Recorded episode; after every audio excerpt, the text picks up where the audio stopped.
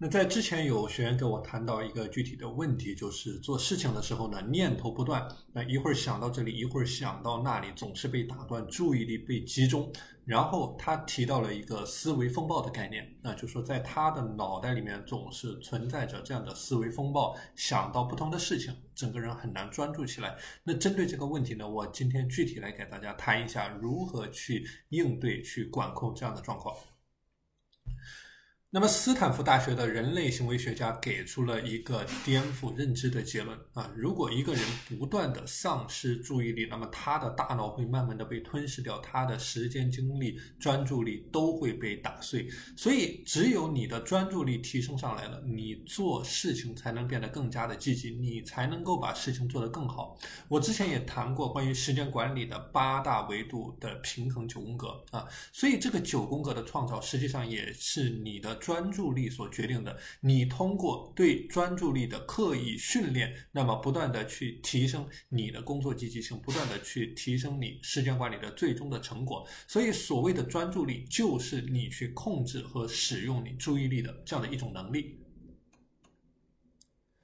那么，专注力的提升呢，有一些具体的方面。首先是我之前谈到的，你时间管理的断舍离的体系。啊，时间管理的断舍离体系。那么，时间管理的断舍离体系呢，最核心的一个点就是说，把所有的精力、意志力全部聚焦在一个单点上面，去获得最大的时间投资回报率。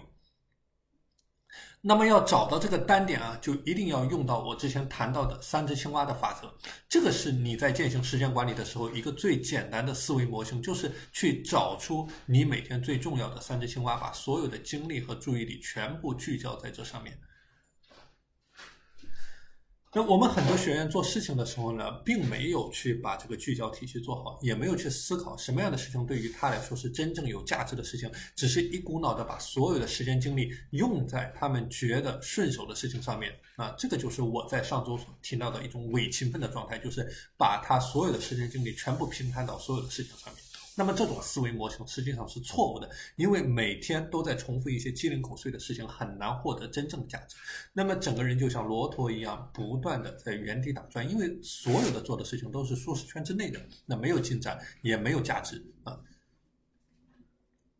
所以这样的一种情况呢，就要学会不断的去做减法啊。那一个比较实用的方法就是你去建立一个每周的工作表，那么上面记录着你每周的所有的工作任务，你每周不断的去优化这个时间记录表，确保上面的所有的任务都是高权重的、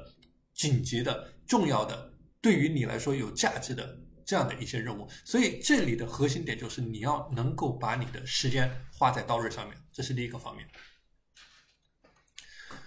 那第二个方面呢，是我之前所谈到的番茄钟工作法啊。番茄钟工作法它号称世界五大学习方法之一。如果说你的专注力很差，你是可以把它作为工具去培养你迅速进入到工作学习的这样的一种能力的。那番茄钟工作法能够给你带来的最大的好处呢，就是把复杂的问题简单化，提升你对于时间的感知和掌控。那比如说，你可以运用番茄钟去去这个解决具体的任务，你把这种抽象的时间具象化。那通过这样的一个简单的动作，你整个人的工作效率是能够提升的。那你会有成就感，因为你每吃掉一个番茄，你就拿到一些结果。所以你每工作二十五分钟，你休息五分钟，实际上是在帮助你在工作过程当中保持一种定力，保持一种专注力。你只解决一个问题，然后通过这五分钟的休息呢，去修复你大脑的专注力啊。那另外有一个点就是，我们很多人在休息的时候去喜欢去玩手机、刷手机啊，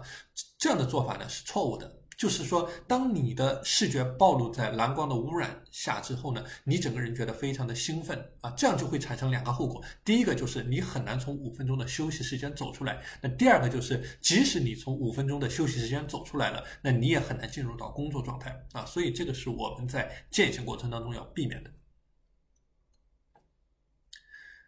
那在你的注意力集中过程当中呢，尽可能的去打造一个高度专注的环境啊，这个点呢也是我们有一期专题分享所专门谈到的。减少一切外界的干扰，比如说把你的手机设为静音模式，断网，准备好一切的工具、资料、喝水啊，上厕所。总之，一个原则就是控制风险，把外界可以。给你产生的诱惑去降到最低。那除此之外呢，可以建立起你的仪式感。比如说，你开工之前可以花上一分钟的时间去深呼吸，去喝上一大口咖啡，甚至你可以闭目养神一下。总之，你就是让你身体里的潜意识告诉你自己，你要进入到这种专注的工作这个心流状态了。你要避免一切来自外界的干扰。那另外呢，一定要做好一天的时间规划，就说你要明确这一天要做什么样的事情，要解决什么样问题，要取得什么样的成果。那如果说你的目标过大，你要把它分解为一个一个可以执行的小的目标，就说你的目标越清晰，你越能够进入到这种专注的心流状态。这个就好比你走路一样啊，你知道往哪里走，你就。不会去乱走，你就不会去走偏啊！我之前呢也谈到过这个游戏的上瘾机制啊，就是玩游戏的时候为什么会上瘾？那么这里的核心点就在于任务的拆分，而且是按照一定的难度曲线去进行排列的。所以你在专注力培养的过程当中呢，也是同样的一种思维，就说你一上来不能搞一个特别宏大的目标。那比如说你的专注时长只有十分钟，你不能给自己制定一个一个小时的学习任务，那么你的大脑就会找出各种各样的理由去分心。所以专注力和自律它是同样的一种概念。那一件事情要自然发生呢，一定是做这件事情的动力。远远的高出做这件事情的阻力啊，所以你专注力的动力无非就来自于你正向反馈机制的建立。那你要不断的加强做好一件事能够给你带来的这种愉悦感。那么关于怎么样去搭建这个愉悦感呢？我们之前也有专题探讨过啊，怎么样去建立你的正向反馈？而要降低这种专注力的阻力呢，其实也非常的简单。那比如说你手机开为这个飞行模式啊，或者说你退出微信。关闭朋友圈啊，不准拿手机。那么这些都是一些非常具体的弱化你专注力阻力的方法。那你可以结合着你的实际情况去对症下药，只要找到你最适合的方法就可以了。那最后呢，就是我昨天所谈到的这个精力管理啊。那么你要认识到，你一天当中的精力是非常有限的。如果说错误的精力分配呢，那导致的结果就是，你面对一天二十四个小时的时候，你常常会感到崩溃。你每一天就好像经历了一场战斗，你又累又乱，拿不到任何的结果。所以说，没有找到正确的精力管理方法之前，那么每一天。你可能什么事情都做不了，有的时候你可能累的觉都睡不着，所以你只需要找到你身体的节律，然后将你精力管理机制的放大，去获得最大的时间的投资回报率。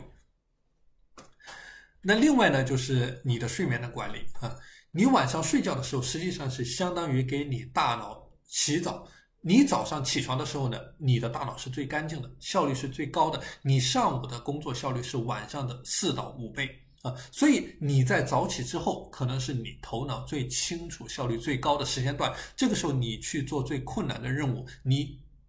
你能够一鼓作气，你能够很快拿下啊。那么每一个人的情况不同，一个核心的原则就是找到你的黄金时间段之后，把它投资到最困难、价值最高的事情上面，用最高的专注力和效率去产出最大的成果和时间的投资回报率。